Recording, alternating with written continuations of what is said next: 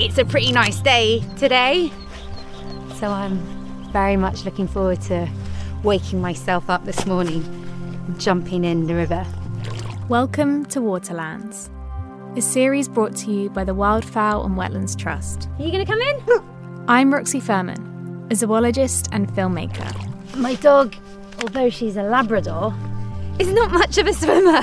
In this series, I'm exploring the watery places that once covered the land Oh, it's fresh. through the stories of people and wildlife that have been shaped by them. Ready, Pippi? Ooh. In this episode, we're jumping into the river. One, two, three. Woo! Woo! oh, that's so good.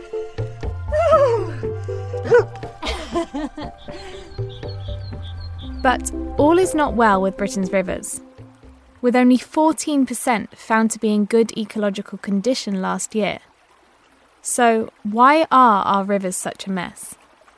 Someone who's been getting to know more about this is Lindsey Cole, swimmer, diver, adventurer. We met Lindsey on the banks of her favourite river, the Avon, just outside the city of Bristol. There's a lot of hoo ha about swimming outside at the moment because media's branded it as wild swimming and mock it.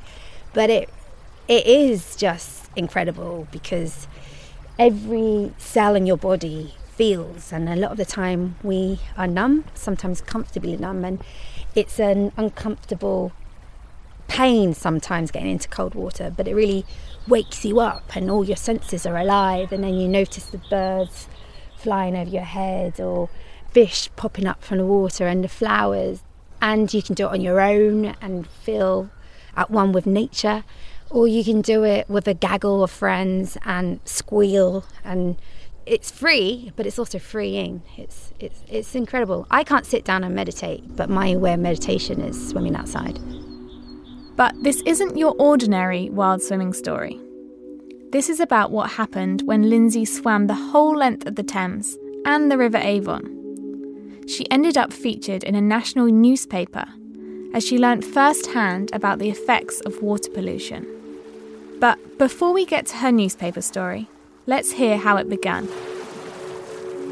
With Lindsey in Indonesia, enjoying the crystal clear waters of the Java Sea, after having spent the day learning to free dive. I um, felt a scratch to my hand. I thought it was a jellyfish, but I saw it was a tiny piece of plastic. I was surrounded by loads of little tiny pieces of plastic. It didn't really hurt, hurt but I've got a scar there. It was really hard hitting to realise how bad the plastic problem is. But it made me think that we're actually just as bad here because we just have this lifestyle where we want our life to be convenient, so we buy things and then throw them away because it's cheap. We weren't actually much better, we just hide the problem better. So Lindsey was moved to do something. She concocted a wild plan. So I thought, what better way than to be a mermaid in the Thames, the most iconic British river? So we had this big six foot mermaid sculpture made out of um, plastic bottles, recycled plastic bottles. And any waste we found, we put into her mouth to show how we're choking our waterways. I called it Urban Mermaid so that people in cities or urban areas can actually think where their waste is going when they discard of it. Dressed as a mermaid, she enlisted a friend to journey alongside her in a canoe that doubled as a rubbish collection facility. Lindsey would swim the whole length of the River Thames, from the source in the Cotswolds all the way to London, via Oxford, Reading, Maidenhead, and Windsor. Some places like Reading and Oxford were as badly polluted as I anticipated them to be, but some places were remarkably clean and there was no rubbish at all. Like Maidenhead was remarkably clean, and that was down to what I discovered initiatives like plastic free communities, I think set up by Surfers Against Sewage, where you get people who love their river, whether they're swimmers or kayakers or supboarders, and they just make a point or hobby of looking after it and cleaning it. And I really, really noticed. And when I passed Maidenhead and Windsor, the plastic free communities joined me on their supboards. As well as being joined along the way by groups of swimming angels, as Lindsey calls them, she also came across something else rather extraordinary. It was just outside Oxford, in rural countryside. We thought we saw a giant white plastic bag tangled in a tree, and we're pretty sad about that. So my friend Blah canoed up to it to untangle it. And as she got closer, she realised it wasn't a plastic bag at all, and that it was actually a brilliant all white cow. We called the RSPCA and police, and they sent six firemen down to pull her out. They wrapped the hose around her. They had to make her swim to the other side, where she was met by a vet and then reunited with her calf the next day. We then met a journalist later that day. He asked us what we found in the river, and we said plastic bags, balls, dog toys, air mattresses, and also a cow. And then the next morning, my phone was pinging off the hook because we were on page three of The Sun. I think the paper just liked the headline Mermaid Saves Drowning Cow. If I'd known that's how you got attention for uh, the environment, I would have thought about it earlier. The experience spurred Lindsey on to continue her mermaid journey along another river. So, when there was a lot of news last summer about river pollution, I decided to swim my local river, the River Avon, as a mermaid, towing a poo sculpture to highlight the problem of river pollution. Ironically, four days in, I got really ill and was violently sick for 24 hours. I was so ill, but I needed to keep moving. So I got a lift on my canoe support. But it was really enlightening actually because I saw all this stinking water gushing out of these pipes along the riverbank. Often it was also discoloured, which means that it was probably not rainwater. So it was a real insight. If it made me sick, can you imagine what it does to the fish and, and the insects. Once recovered, Lindsey got back in the water, swimming to her final destination, Bristol Harbour.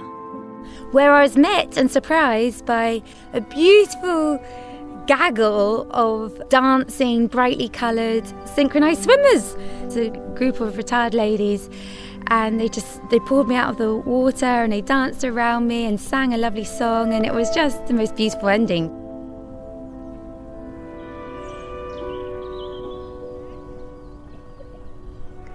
Despite all the rubbish and the sickness, Lindsey's journey raising awareness of river pollution was overwhelmingly positive. She made many new friends along the way who swam with her and supported her, and her message was spread far across the UK. Elsewhere, people are solving the problem of river pollution in other ingenious ways. I'm Dan Roberts. I'm the project manager for nature based solutions at Wildfowl and Wetland Trust. Biochemist and WWT project manager Dan Roberts is in a very different sort of wetland. With the wind in the reeds, the rustling willow trees, and swans flying low overhead. He's at Five Acre Treatment Wetland in Slimbridge next to one of the farmyards on the WWT Reserve. Not only is it a very relaxing place to be, with a range of pools, reed beds, and open water bursting with native plants and wildlife, but it's also busily filtering out metals and nitrogen pollutants that come from sewage, agriculture, and roads. It's incredible to think that instead of having a concrete building on this plot of land, or a water treatment works, we could have a wetland habitat that provides habitat all year round for coots. There's a pair of breeding swans on here in the summer, reed warblers in the summer, and diving beetles, frogs, and amphibians, and reptiles as well. This wetland has been designed to treat wastewater from the farm. So, all that slimy agricultural runoff caused by manure, hay, and cattle housing is collected at the treatment wetland where it's then processed naturally through these different wetland pools, travelling on to the local river and canal in a much cleaner condition. But why have our rivers become so polluted?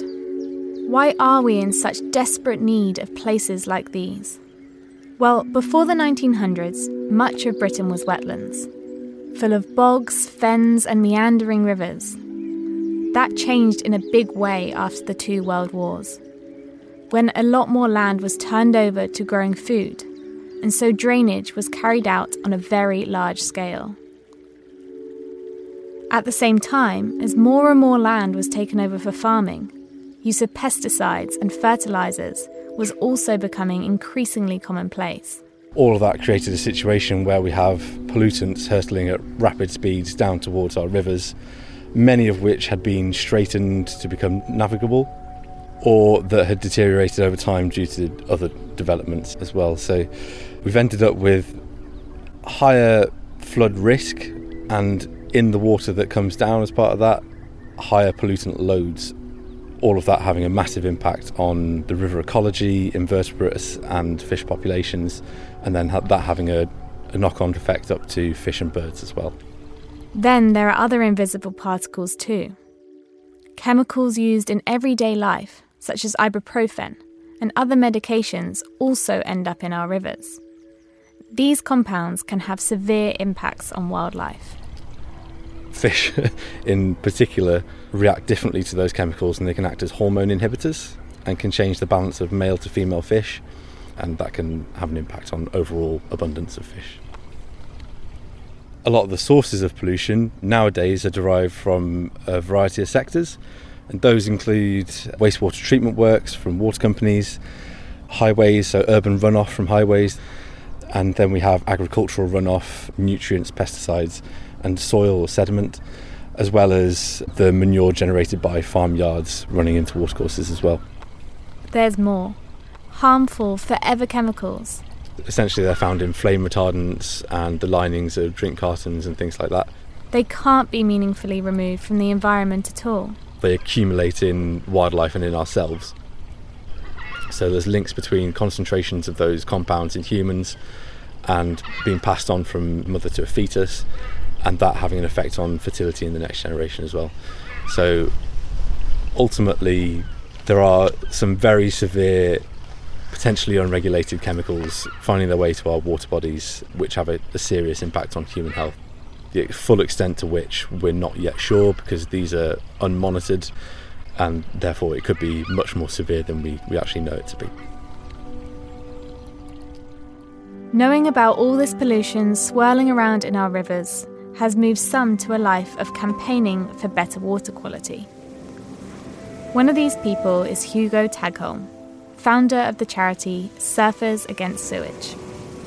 I mean, what's most motivational for me is, is surfing with my son, who just turned 14, and getting really, really good waves with him as he increases his confidence and capability in the water. And, and seeing that happen is a great reward for what, what I feel is sort of my mission around the ocean and environmentalism. Hugo is clear on where much the problem lies.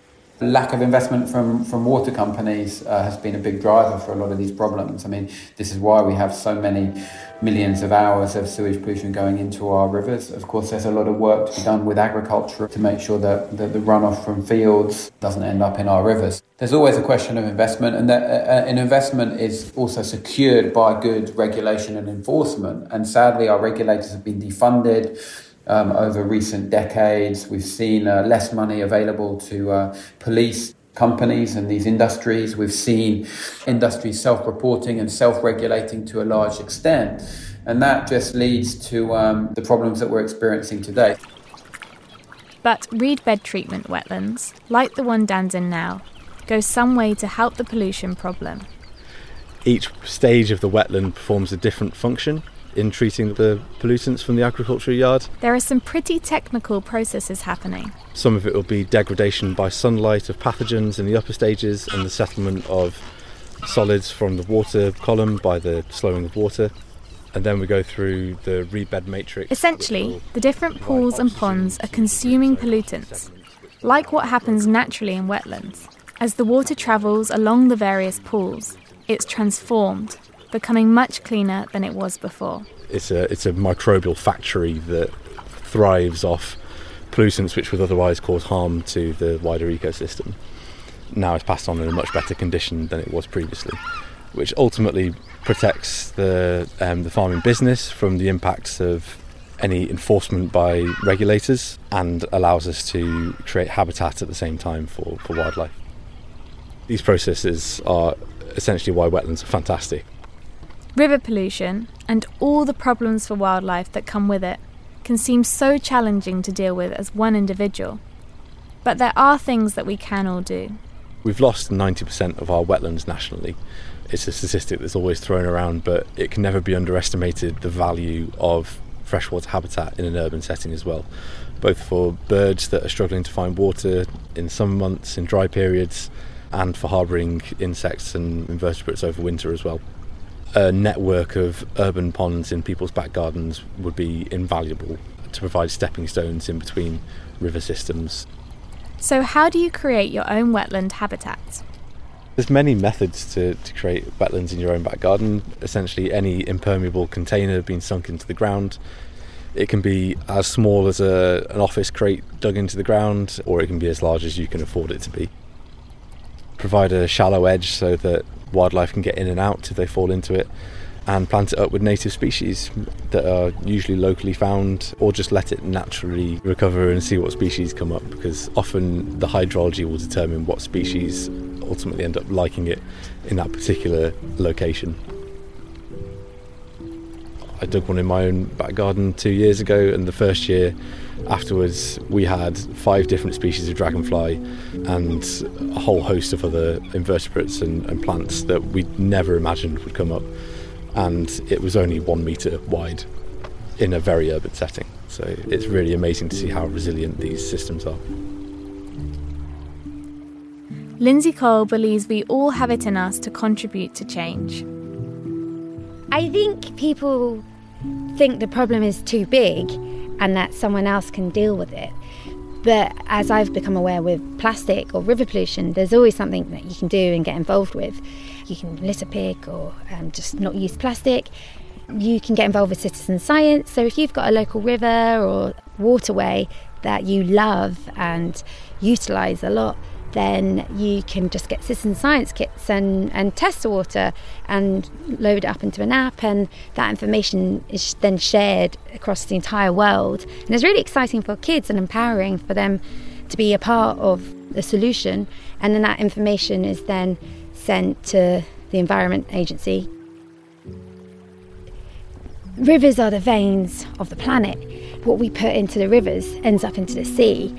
And we use rivers more than we realise. It's, it's an entire ecosystem. We just need to become more aware and make noise and lobby the government to do something about it.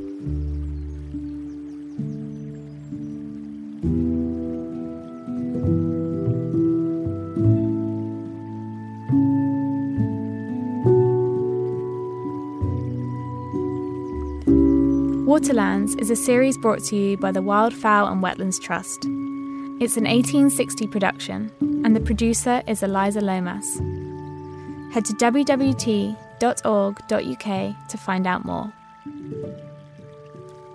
The five acre development is part of the Severn Vale Waterscape Enhancements for Migratory Fish, a partnership between WWT, Farming and Wildlife Advisory Group, Severn Rivers Trust, and Stroud Valleys project, with major funding from the European Agricultural Fund for Rural Development.